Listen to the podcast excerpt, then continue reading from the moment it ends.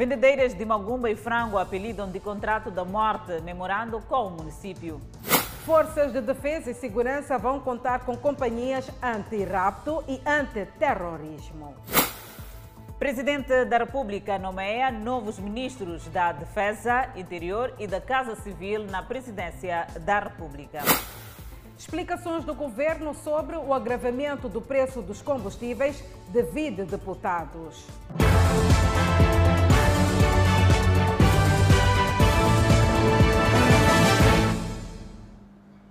Boa noite, estamos em direto e em simultâneo com a Rádio Miramar e com as plataformas digitais. O mercado de Magumba e Franco, ainda em obras na cidade de Maputo, levanta discórdias entre vendedores e a idilidade. Entregue ontem, alguns vendedores dizem que não vão assinar os contratos devido às taxas que serão aplicadas.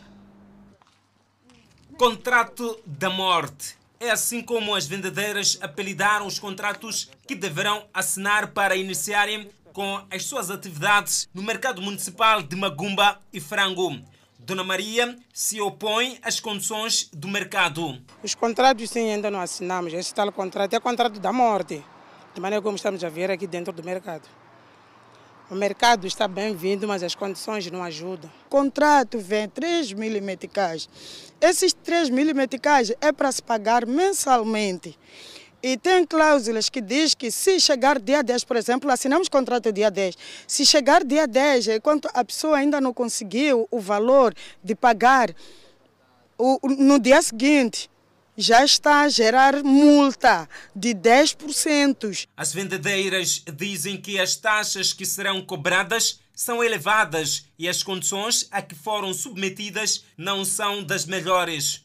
A senhora Sandra é presidente da Associação dos Vendedores de Frango e Magumba, explica que não será fácil trabalhar neste local. As condições não, não são tão boas para nós, porque somos 209 mamanas, os quiosques são 100, temos que nos entulhar. Corre neste momento o acabamento para a colocação do pavimento e a colocação da torre para uh, tanque de água, mas uh, os contentores já foram pintados, são 36 contentores, 100 quiosques. Cada contentor tem quatro quiosques e num quiosque tem de estar três pessoas, nesse caso, três vendedores. A presidente da Aframa diz que o perigo pode estar à espreita no fogareiro onde será preparada a magumba e o frango. Aí só tem sítio de lavar, as, de lavar a louça,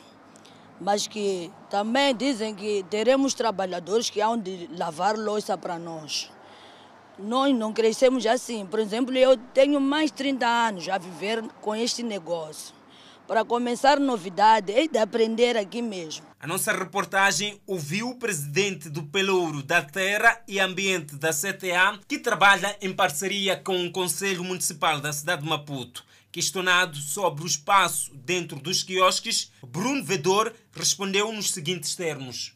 Pela gênese do, do projeto, que deveria ser um projeto que acontecesse em tempo útil, também é um projeto que no futuro, caso existe a necessidade de acomodar este mercado num outro local, é possível remover, sem descurar que nós estamos numa zona de dunar, é praia, não podemos fazer construções permanentes.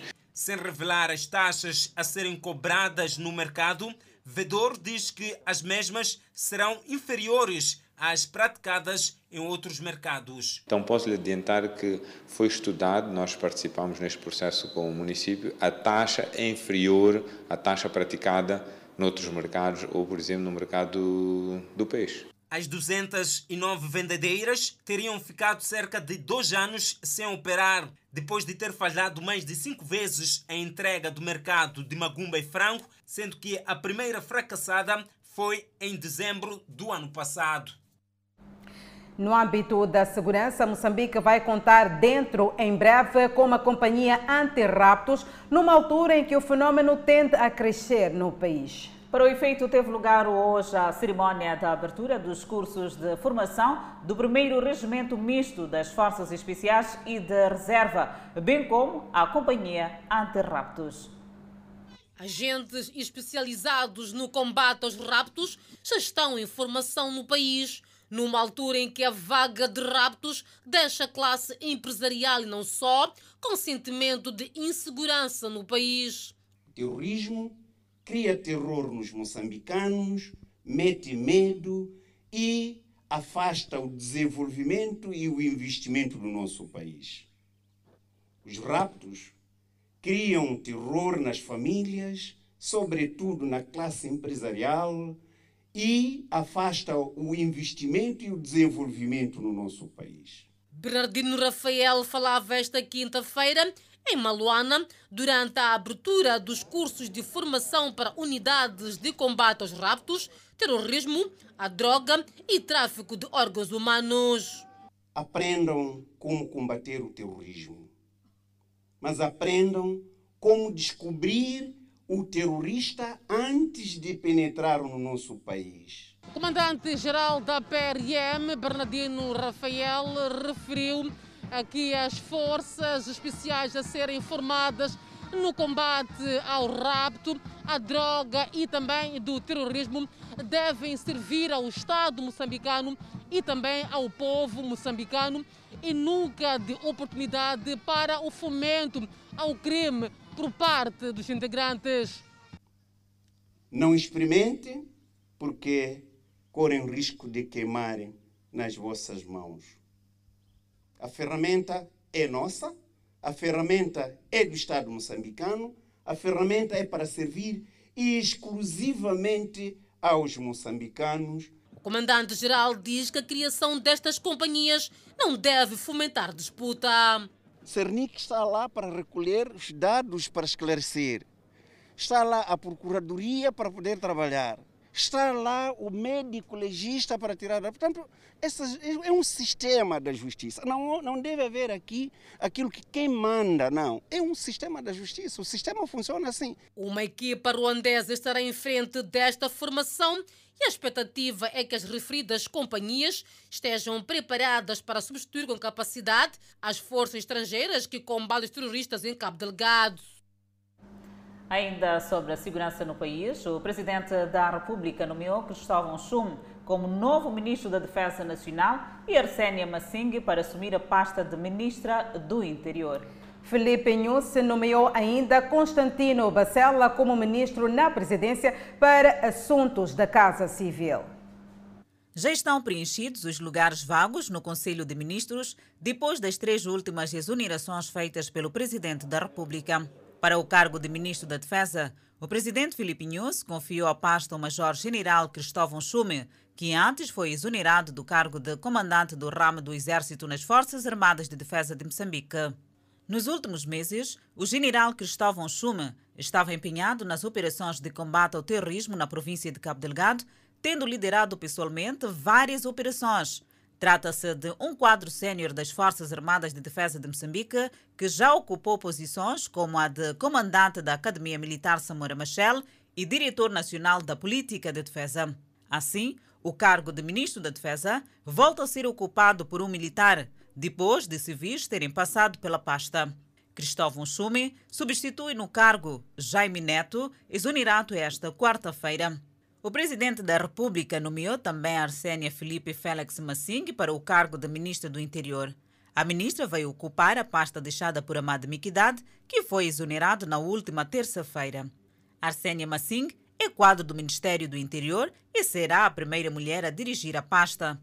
Para o cargo de ministro na presidência para assuntos da Casa Civil, Felipe Nunes confiou a posição a Constantino Alberto Bacella, que substitui no cargo Adelaide Enchia Moran, que desempenhou as funções desde a altura que Armando Guebuza era presidente da República.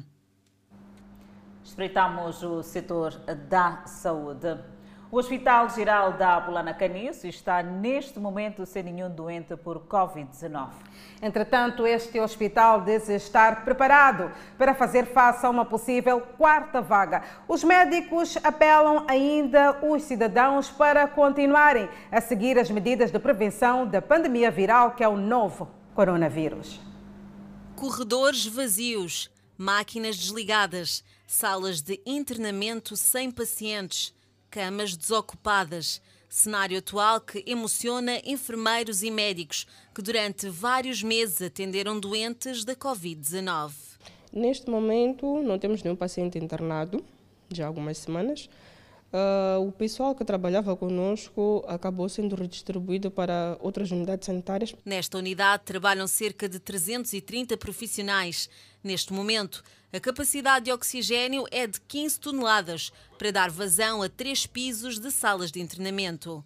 Sem doentes, o pessoal médico está a receber formações e capacitações para estarem preparados para eventuais novas vagas. O pessoal que ficou não só para isso, como também para o pessoal de fora, criamos um pacote de formações internas, em termos de atualização, de manejo de casos de Covid. Por esta unidade já passaram três vagas Covid. Doentes já tiveram alta, outros acabaram por falecer, outros lutaram arduamente pela vida e ao lado deles, enfermeiros que em oração diariamente lhes davam a mão e a eles passavam sentimentos de esperança. Já eles têm pedido para a gente fazer oração. Eles pedem que a gente faça oração por eles e oramos juntos. Profissionais que já assistiram a cenas que dizem jamais poder esquecer. Muitas vezes seguraram as lágrimas, porque nesta sala, para eles, o que tinha que vencer era a palavra viver. O que mais me marcou foi uh, o penúltimo paciente que cá esteve, o penúltimo que teve alta. Chegar a casa para estes profissionais era também complicado. O medo de passar o vírus para os seus familiares imperava. Para superar estas questões, nesta unidade de saúde, os médicos recebem tratamento psicológico. Quando saímos daqui para casa, claro que a família tinha medo e tudo mais, mas depois é, ficamos acostumados todos. Angelina Mabjai é enfermeira há 33 anos. Ela conta que a Covid foi um desafio à sua carreira. Muitas histórias lhe marcaram. Só foi Deus que nos capacitou. Salas que há semanas se mantêm silenciosas, mas que para estes profissionais gritam de histórias camas vazias e um hospital preparado para receber e tratar doentes com Covid-19. Das vizinhas de cabeceira, a Bíblia, que trouxe conforto a quem aqui passou e trará conforto também a todos os que tiverem que aqui entrar e também para o pessoal médico. A sala está vazia, mas não quer dizer que a Covid-19 tenha terminado e é por isso que os médicos deixam apelos. O fato de não termos paciente internado não significa que o Covid terminou. O Hospital Geral da Polana Caniço, transformado em unidade de tratamento de doentes com Covid-19, tem capacidade para 120 camas. E à altura de falarmos sobre as dívidas ocultas, a Procuradoria-Geral da República pede a suspensão da decisão de extradição de Manuel Chang para os Estados Unidos da América. A instituição quer ainda ter acesso ao Tribunal Constitucional da África do Sul. A Procuradoria-Geral da República não se conforma com a extradição de Manuel Chang para os Estados Unidos da América. Neste contexto, a PGR instruiu seu advogado no caso para solicitar a suspensão da implementação da decisão, impor recurso e, simultaneamente, apresentar um pedido de acesso direto ao Tribunal Constitucional por entender estar em melhor posição para a reapreciação da decisão. Na última quarta-feira, dia 10 do mês em curso, o Tribunal Sul-Africano de Gauteng, em Johannesburg, decidiu que o ex-ministro das Finanças deve efetivamente ser extraditado para os Estados Unidos da América. A Procuradoria-Geral da República, recorde havia solicitado a extradição de Manuel Chang da República da África do Sul para Moçambique, para efeitos de responsabilização criminal, civil e administrativa por infrações cometidas no país. O pedido da Procuradoria-Geral da República é concorrente com um outro pedido de extradição formulado pelos Estados Unidos da América, que também reclama jurisdição sobre Manuel Chang. No dia 21 de maio de 2019, o ex-ministro da Justiça da África do Sul já tinha decidido pela extradição de Manuel Chang para Moçambique. O seu sucessor, atual ministro da Justiça, por discordar da decisão, recorreu ao Tribunal de Gauteng em Joanesburgo tendo este dado por precedente o pedido e remetido de volta ao ministro para reanálise. O julgamento do caso das dívidas ocultas prossegue na manhã desta quinta-feira foi ouvido o declarante Armando Antônio Chau. Este foi advertido pelo juiz para não mentir, uma vez que o seu depoimento da PGR não coincide com o do tribunal. 43º dia de julgamento do caso das dívidas ocultas. O início da audição de Armando Chao foi caracterizado por contradições entre o depoimento na Procuradoria-Geral da República e no Tribunal sobre a criação da empresa Ematum envolvida no calote. Ou está a alterar. Ou está a alterar. Disse que lá onde está 2 tem que ser 26. É, para ficar a ideia de que primeiro deliberaram, depois foram constituir. Enquanto na PGR tinha dito que primeiro constituíram, depois, porque não tinham poderes, foram no Café Cristal produzir documento que formalizasse. Em outras palavras, é isso que disse. Porque está a alterar hoje. E o declarante afirmou que o depoimento na PGR não podia ser considerado válido porque a empresa ainda não existia. O que aconteceu é Matum era uma figura por criar, não estava criada. Era uma figura por criar, não era. Por isso que recebeu orientações superiores para a Hemopesca fazer parte da estrutura societária de um ente por criar, chamada Hematum. Foi isso que aconteceu, Mertíssimo. A pergunta continua. Continua. E eu Peço para vou... responder à pergunta do tribunal. A resposta é esta. Dia 26 de julho. Por que é que disse isso na PGR? Por que é que o senhor disse isso na PGR e aqui está a dizer o contrário? Pode dizer outras coisas, mas o tribunal está a perguntar isso. Sim, mas não foi claramente o que aconteceu. Essa redação, se em algum momento constou, a verdade é essa que estou a prestar. Acrescentou que tudo o que sabe sobre Ematum é através dos meios de comunicação social e o juiz advertiu ao declarante que não pode esconder nada ao tribunal. O tribunal advertiu que mentir é juízo, é crime. Sim, mas... Foi advertido, não? Advertiu sim, advertiu sim. Advertiu sim. Não é? Advertiu sim, mas hum. preciso de confirmar o que... Eu... Foi advertido que, que mentir aqui é crime. O senhor não é réu, é declarante, tem a obrigação de falar a verdade. O tribunal advertiu antes que, caso conclua que está a mentir, vai extrair cópias do procedimento criminal. O assistente do Ministério Público à Ordem dos Advogados de Moçambique prescindiu de colocar questões.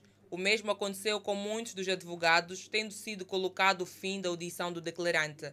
Até esta parte, já foram ouvidos 10 declarantes que antecederam Armando Chao.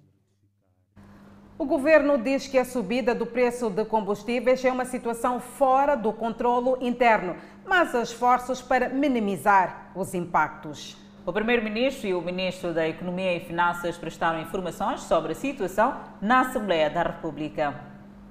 O primeiro-ministro diz que o aumento dos preços de combustíveis resulta do comportamento no mercado internacional. Quando ocorre uma variação de preço do barril de petróleo, no mercado internacional, os países importadores, como é o caso de Moçambique, veem-se obrigados a reajustar os preços dos combustíveis a nível interno. Adriano Maleani, ministro da Economia e Finanças, reforçou o esclarecimento explicando a formação dos preços de combustíveis no mercado internacional. Rematou face às equações que não havia como manter os preços. Eu penso que a autoridade reguladora não tinha outra alternativa senão uh, assumir, neste caso, a revisão em alta, depois de termos tido uma revisão em baixa em novembro de 2020. O ministro da Economia e Finanças explica também que, apesar de tratar-se de uma situação fora do controlo interno, os preços de combustíveis praticados em Moçambique são baixos quando comparados com os preços praticados nos países vizinhos. É mesmo por isso que o país está pressionado por cidadãos estrangeiros que vêm comprar combustível aqui.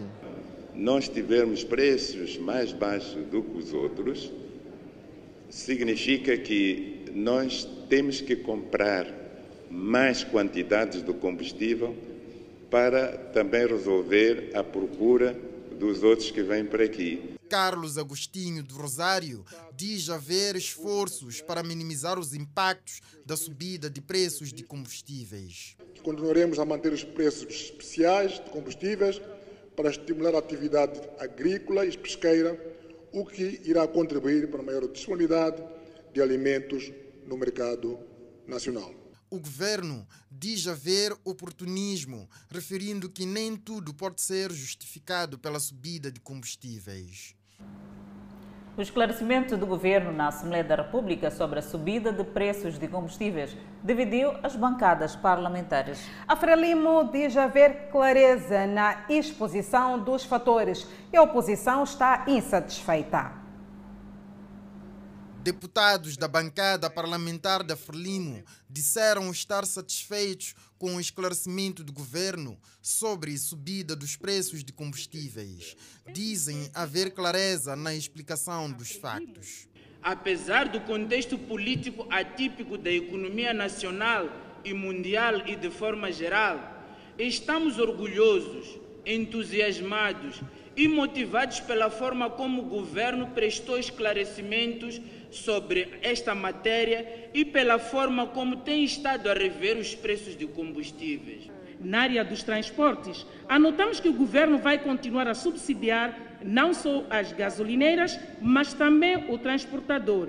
E agora, com maior intensidade, está a apoiar na aquisição de mais meios de transporte para o setor privado.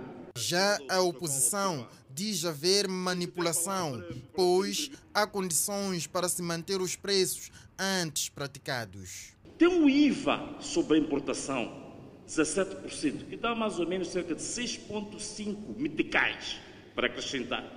Quem paga este IVA? A importação. Tem depois a chamada margem do distribuidor, que dá 7,75 meticais acrescidos quem paga esta margem do distribuidor? É o povo! E vejam só, para além da margem, também tem o IVA sobre o distribuidor, 7,47 meticais. Isto tudo serve para enriquecer mais aos proprietários das gasolineiras em prejuízo do povo. O MDM entende que é possível reduzir o preço de combustíveis mexendo na componente fiscal. A oposição na Assembleia da República indica também a corrupção como estando por detrás da dificuldade na gestão dos preços de combustíveis, sempre que há decadência no mercado internacional. Outra coisa que acrescenta e agrava o preço do combustível são as práticas corruptas dentro do, da indústria do combustível. Por exemplo, nós agora sabemos que uma das coisas que o governo tem feito quando o preço baixa no fornecedor, por exemplo, na Arábia Saudita, o governo fica um período mantendo o preço CIF acima. E normalmente faz quando estamos próximos do período eleitoral. Isso significa que há uma sobrefaturação. Um dos pontos de divergências foram as comparações com os preços praticados noutros países. A Renamo sustenta que tais comparações devem também ser feitas com os salários praticados na região. Voltamos a falar das mexidas no governo.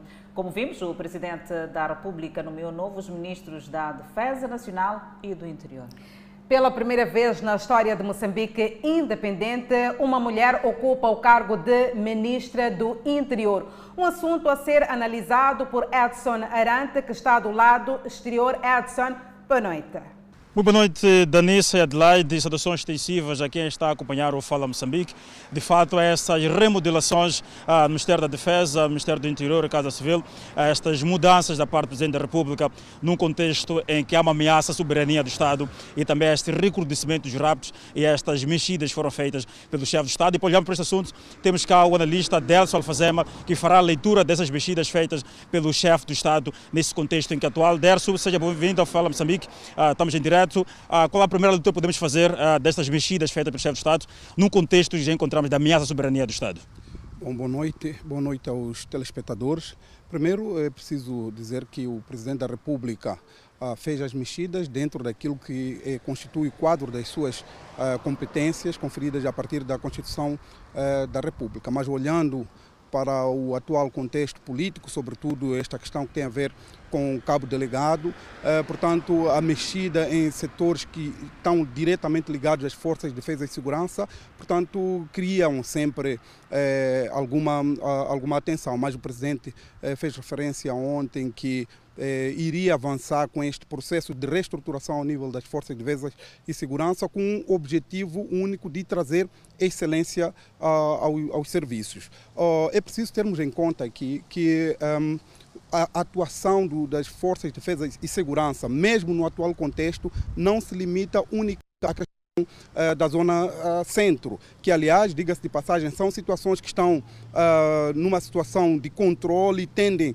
a se estabilizar e toda a estratégia de intervenção em, em, para a situação do terrorismo em Cabo Delegado, zona centro do país, é uma estratégia coordenada pessoalmente pelo próprio eh, Presidente eh, da República. Portanto, a troca de ministro ao nível eh, das, dos setores que compõem a Força de Defesa e Segurança não afeta uh, muito aquilo que é a estratégia de intervenção nesse setor. Pelo contrário, olhando para o perfil uh, daquelas pessoas que foram nomeadas, particularmente para uh, o novo ministro da Defesa Nacional, que é um major general, portanto, eh, dá para perceber também que há uma perspectiva de, portanto, premiar pelo trabalho que ele tem, vinha desenvolvendo como um dos operativos, portanto, das Forças Armadas, era o comandante do Exército, esteve no terreno a coordenar a, a, as operações, sempre que falou, falou a partir eh, dos distritos eh, de, de, de, Cabo Delegado. Portanto, eu penso que é um reconhecimento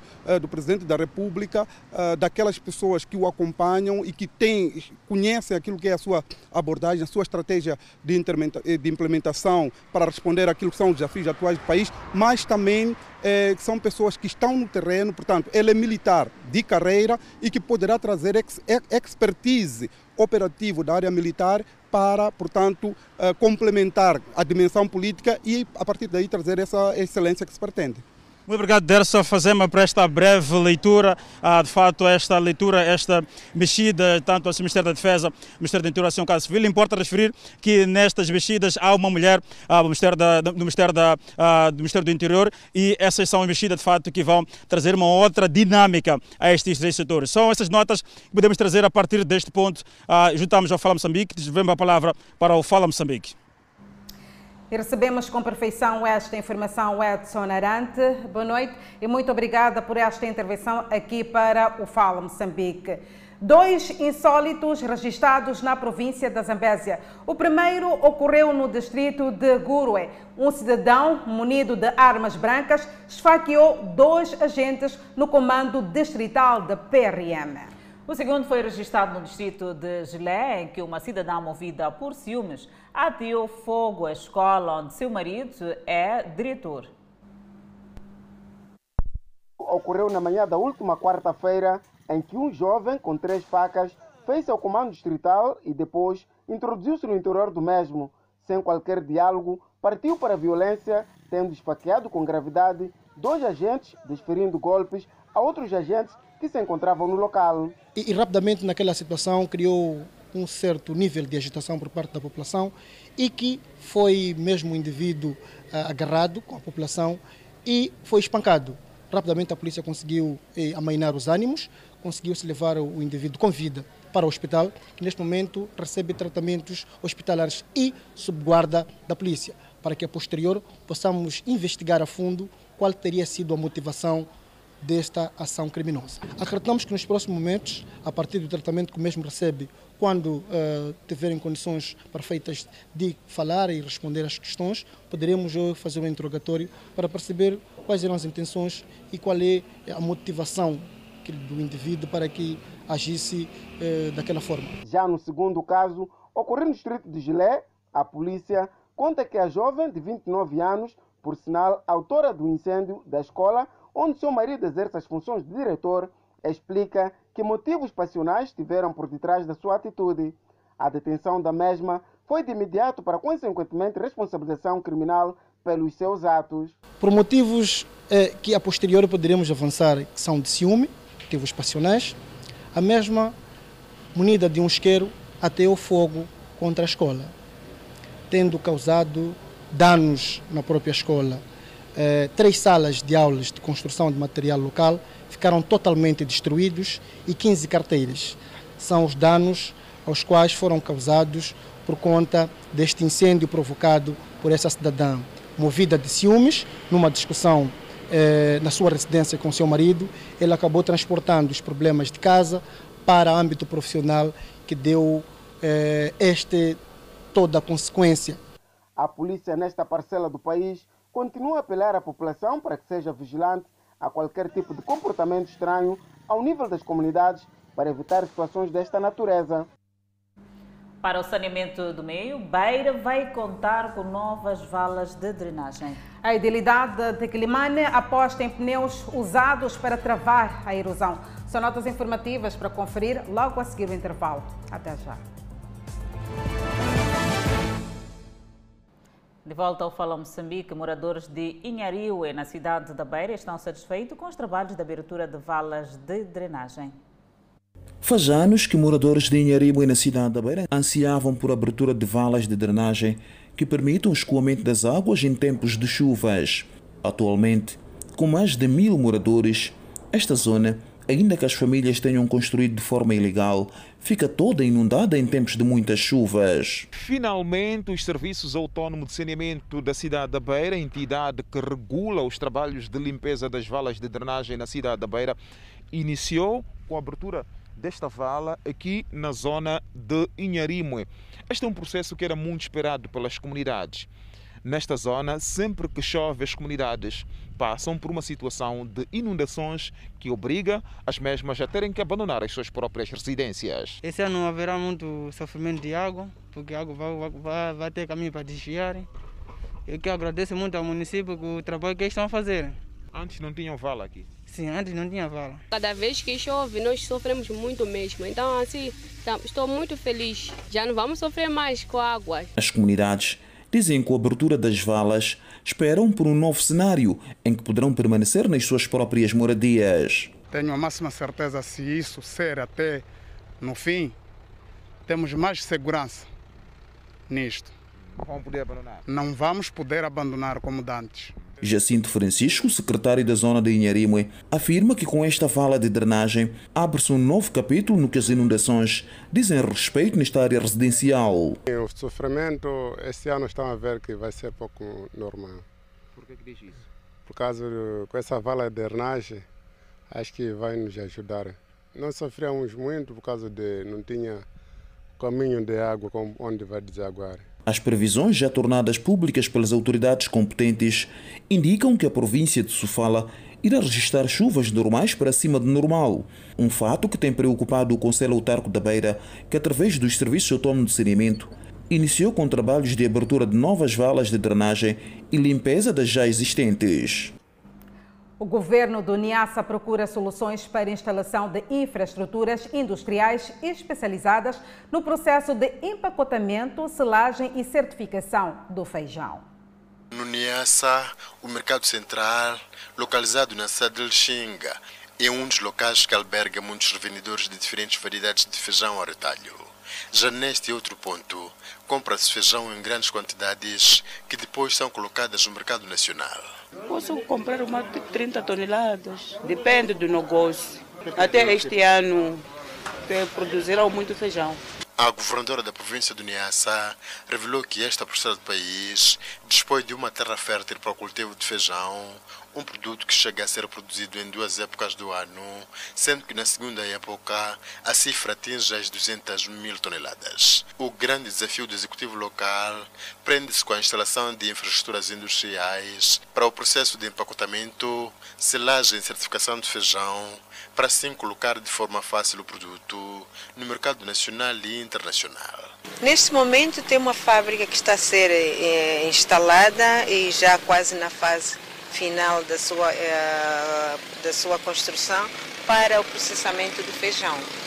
Portanto, seria o empacotamento do nosso feijão eh, para a venda. A ideia é fazer com que Niassa seja a referência nacional de produção e exportação de feijão. Na província de Niassa, o feijão é produzido com maior destaque a norte desta província, sobretudo a nível dos distritos de Lixinga, Sanga, Ngaúma, Mwembe, Lago e Mandimba. Falamos da parte norte, que é a zona mais fresca, que se produz o feijão, feijão manteiga, porque a outra parte sul produz também o feijão nhemba e a sua comercialização não só é feita na zona norte, mas ela é feita uh, para o centro-sul do país, até inclusive nós exportamos o feijão. Outra grande preocupação neste momento dos compradores e revendedores de feijão na província do Niassa está ligada à falta de clientes, porque há muito feijão. E o município de Quelimane está a implementar o uso de pneus usados para o combate à erosão nas zonas consideradas críticas, que já deixou famílias sem abrigo nos últimos três anos. O senhor Paulino Mussa, de mais de 50 anos de idade, viu a sua casa tombar devido à erosão que o obrigou a deslocar-se e ser acolhido por outras famílias. Agora, junta-se a esta iniciativa para não ver mais casas desabarem, porque este fenômeno está a tornar o bairro vulnerável. Eu tinha uma casa de bloco. Até o governo município conhece, o governo também do, da província conhece. Já chegou aqui a ver a casa ir embora. Sim, mas está onde? Porque aquela árvore é esse mangueira, eu saía dali e vinha sentar aqui. Era a sombra da casa, mas fiquei sem nada. E agora, onde está a sua casa? Está aí atrás, mas pediu um sítio aí. Sim. Então todo o seu espaço vai embora? Todo, assim já acabou. A comunidade envolvida nesta atividade acredita que a iniciativa deve surtir efeitos positivos, pois várias ações já foram levadas a cabo, mas sem muitos resultados de vulto e pedem apoios. Por meu ver, vamos conseguir de fechar o erosão. Só a pena que não temos um apoio, estamos a fazer trabalho voluntário. para nós gostaríamos para outros países, aqueles que sentem que vão sentir pena de nós para nos ajudar. Nós estamos a ajudar com esses pneus para vermos se vamos conseguir outra casa que estão de lado, se vamos ficar um pouco, né? É por isso que estamos a apoiar. Prevê-se a colocação de pneus numa extensão de cerca de um quilômetro para mitigar os locais mais críticos deste bairro de Morropa. As autoridades municipais em Climane avançam que mesmo com a falta de fundos, a instituição tem estado a desdobrar-se de forma a mitigar os efeitos que já estão a pôr em causa, para além de casa dos moradores, algumas infraestruturas públicas nesta zona. É, também é, essa situação não só está a afetar residências ou poderá afetar residências do bairro Moropa, mas também temos algumas instituições públicas, é, refiro-me do Estado Central de Quilimane, é, a Unilicungo, campus, campus Moropa, temos a Escola Secundária de Sangarveira, a EPC de, do Moropa, então essas instituições encontram-se propensas a, a, esta catástrofe. Então, nós como Conselho Municipal, esse é um orçamento, estamos a trabalhar junto à comunidade de modo a reduzir o impacto desta erosão. Durante os últimos 10 anos, pelo menos 20 casas desabaram, deixando igual número de famílias sem teto, na sequência da progressão da erosão hídrica no bairro Morropa, na cidade de Climane. E o Conselho Autárquico de Metangula, em Niassa, precisa de cerca de 100 milhões de meticais para aumentar a cobertura na distribuição da água. A autarquia de Metangula, no distrito do Lago, província de Niassa, tem no abastecimento de água o seu principal desafio. Os cerca de um milhão de meticais, receita que é obtida anualmente, não chegam para dar resposta a este e outros problemas da autarquia. Não temos fábrica não temos lojas para quem diz, não é? A pena que só temos barracas.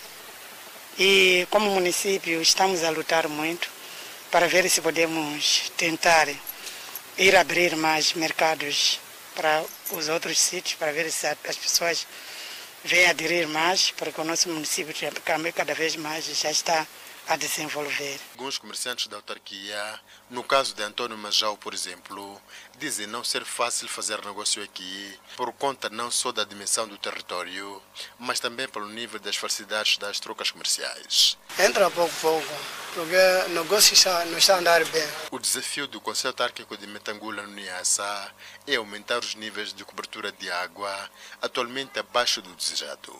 Agora está em curso a construção de um sistema de água onde pretende-se aproveitar a água do Lago Niassa. O projeto de expansão de fornecimento de água em curso aqui vai beneficiar cinco bairros dos oito, num total de perto de 8 mil habitantes. A água será captada no lago para este tanque de tratamento montado nesta montanha e depois far-se a distribuição de precioso líquido ao resto da autarquia. Aquele investimento daquele tanque, por acaso, foi das receitas locais, das nossas receitas, pouco a pouco.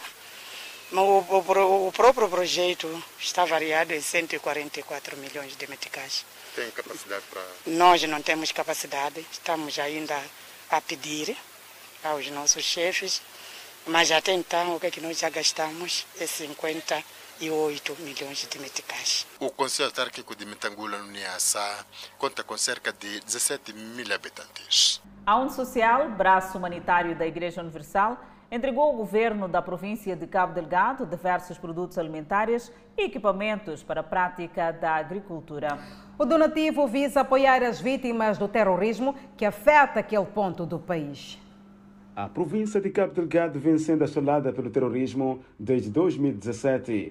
Por conta da insegurança, mais de 800 mil pessoas encontram-se deslocadas e enfrentam várias dificuldades para recomeçar a vida, sendo uma delas a obtenção de alimentos. Neste contexto, a Unisocial doou esta quarta-feira, através do Conselho Executivo Provincial, 3 toneladas de farinha de milho, 3 toneladas de arroz e 300 litros de óleo para minimizar a carência de alimentos nas famílias deslocadas. Estamos cientes que essas 300 famílias que o governo irá dar o respectivo, portanto, destino, irá permitir que, ao longo, portanto, dos dois, três meses, enquanto estão se alimentando, portanto, desses mesmos produtos que aqui se encontram, estarão automaticamente procedendo, portanto, aos preparos dos locais onde eles estão sendo reassentados.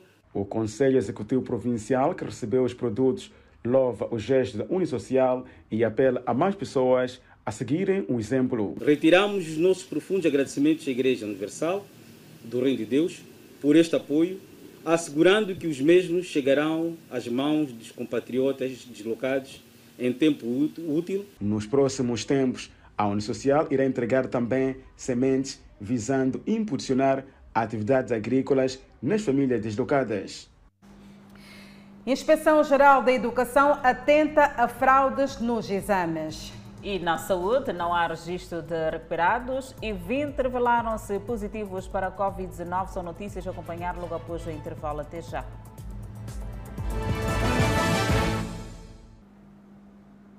É o Fala Moçambique que está de volta. A Inspeção Geral da Educação aperta o cerco a situações de fraudes a poucos dias do arranque dos exames finais.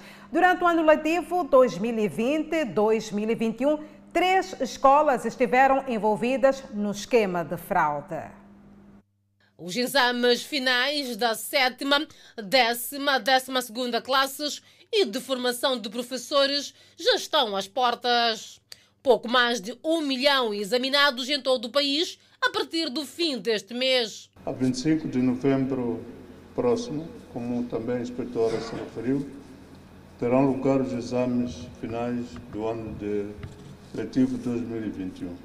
Três escolas estiveram envolvidas em esquemas de fraudes nos exames passados. A inspeção de estar atenta. Neste momento em que se estava a imprimir os exames, este trabalho foi feito na presença dos inspetores. Tivemos que ter lá os inspetores por forma a evitar incorrermos em riscos. O setor da educação assegura nenhum aluno ficará de fora. Por outro lado, tranquiliza ao afirmar que só serão avaliados conteúdos abordados nas aulas. Neste momento, os alunos estão sendo preparados, sobretudo estes das classes de exames, na base das matrizes que são enviadas com antecedência, por forma que os professores possam trabalhar de forma pormenorizada com os alunos. Para o ano letivo 2022, o calendário volta à normalidade, ou seja, as aulas vão iniciar a 31 de janeiro. Vamos a voltar ao calendário normal. Felizmente, o calendário por nós proposto agora já terá o que tem sido normal, 38 semanas.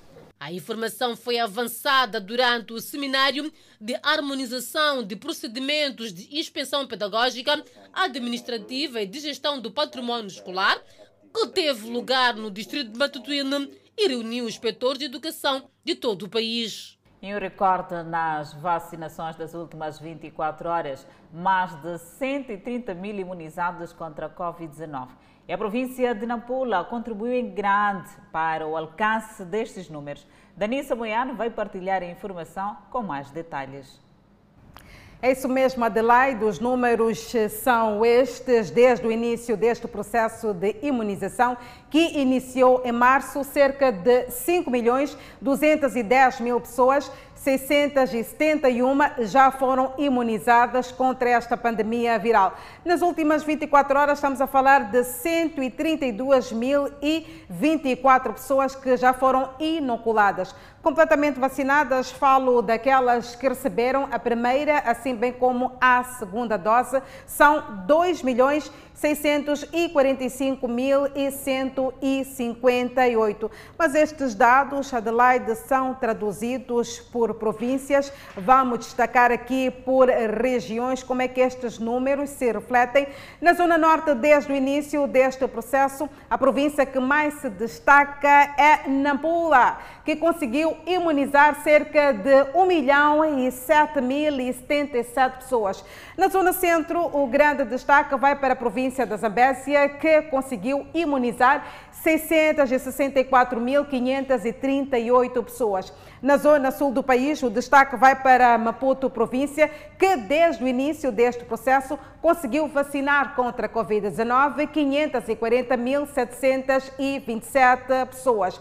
Em 24 horas, mais uma vez, o grande destaque vai para a zona norte do país, concretamente para a província de Nampula, que conseguiu imunizar 31.565 pessoas. Na região centro, o destaque vai para as províncias de Tete e Manica, que conseguiram aqui vacinar cerca de 21.140 pessoas. Na Zona Sul, o destaque vai para Maputo, província, que conseguiu imunizar 12.491 pessoas. São estes dados que nós podemos partilhar aqui no nosso vacinômetro, mas na íntegra, você, caro telespectador, poderá acompanhar na nossa página do Facebook. Adelaide, agora é contigo. E seguimos, Danissa, não há registro de recuperados, mantendo o cumulativo de 149.349.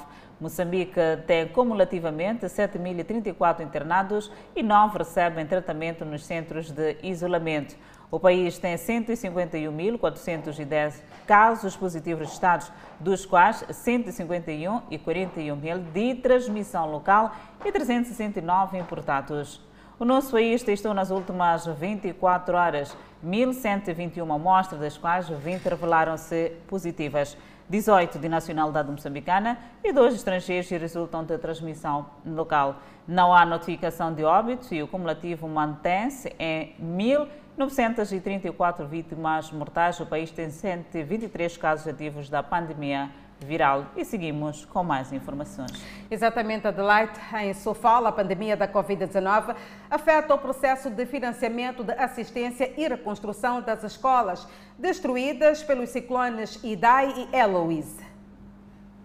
A informação foi tornada pública pelo coordenador dos parceiros do setor da educação no processo de assistência e reconstrução das infraestruturas escolares destruídas pelos ciclones Idai e Luísa Zacarias Zicai, fez saber que, para além de afetar o financiamento de projetos de reconstrução e assistência ao setor da educação, A pandemia da Covid-19 trouxe também desafios acrescidos para o setor, tendo perturbado o curso normal do processo do ensino e aprendizagem a cerca de 9 milhões de estudantes em todo o país. A pandemia da Covid-19 também afetou a capacidade de financiamento dos parceiros, sobretudo as ONGs nacionais, que de alguma forma recebem financiamento das organizações internacionais e dos parceiros de cooperação. Isto implicou para algumas ONGs nacionais a redução dos projetos para o setor.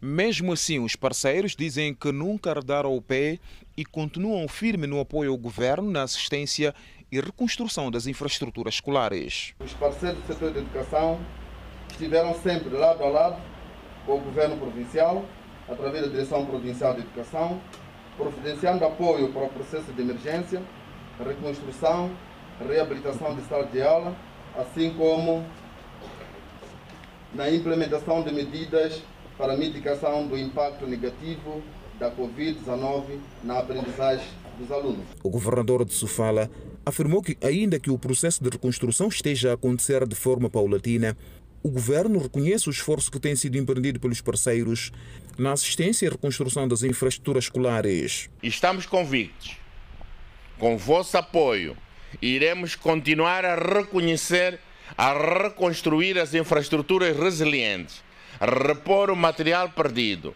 dar o apoio psicossocial a todos os alunos, professores e garantir a saúde escolar através da provisão de água, de materiais de higiene, saneamento do meio. Lourenço Bulha frisou que o desenvolvimento equilibrado e sustentável do país e da província em particular depende de uma boa educação, daí ter solicitado os parceiros a continuarem com as suas ações que garantam que mais crianças estejam nas escolas.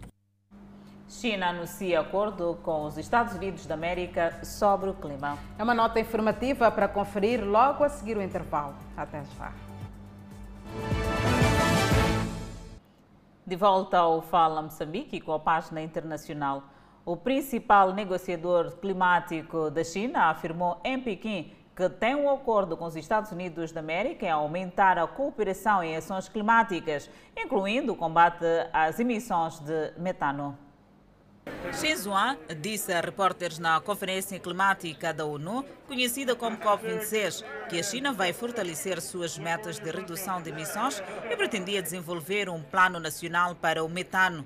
Ele também disse que os dois países querem fazer mais para conter o desmatamento. Xian disse que os Estados Unidos da América e a China, os dois maiores emissores mundiais de gases de efeito estufa, também chegaram a acordo na quarta-feira sobre a declaração conjunta que será divulgada. A Grã-Bretanha organizou a reunião da COP26 na Escócia, que visa garantir promessas de emissões líquidas de carbono zero e manter a meta do Acordo de Paris de um aumento de temperatura de 1,5 graus centígrados ao alcance para conter o impacto do aquecimento global. Foguete SpaceX transporta quatro astronautas em direção à órbita. O lançamento, que teve um atraso de quase duas semanas, coloca um alemão e três astronautas americanos na Estação Espacial Internacional para começar uma estada de seis meses. O lançamento ocorre dois dias após a SpaceX trazer quatro astronautas da estação de volta à Terra. Os astronautas deveriam ter estado lá para dar as boas-vindas aos recém-chegados à estação, mas a NASA e a SpaceX decidiram mudar a ordem com base no clima de recuperação ideal de segunda-feira no Golfo do México. A SpaceX já lançou três tripulações para a NASA nos últimos um ano e meio. O voo de setembro foi fritado por um bilionário para ele e três outros. O governo dos Estados Unidos da América se comprometeu a ajudar a Polícia Nacional do Haiti, enquanto o país luta contra o aumento de violência. Todd Robinson, secretário adjunto dos Estados Unidos para Assuntos Internacionais e Entorpecentes e Policiais, disse que eles estão a trabalhar em estreita colaboração com as autoridades haitianas, mas não tem informações atualizadas sobre os estrangeiros sequestrados.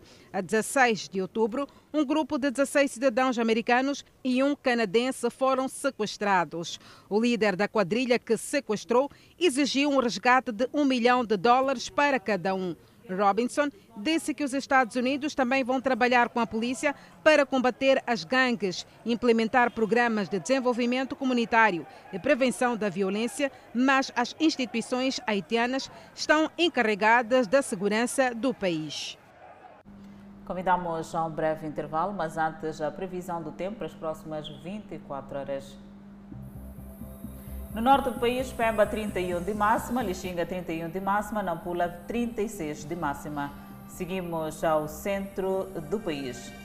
Tete com máxima de 39, Quilimana 32, Chimoio 31, Beira 31. Já na zona sul do país, Vilanculo de máxima poderá registrar 30, Inhambane 30, Xaxai 31 e Maputo, cidade capital de máxima, poderá registrar 31 graus Celsius e uma mínima de 20. Há previsão de chuva acompanhada por trovoada.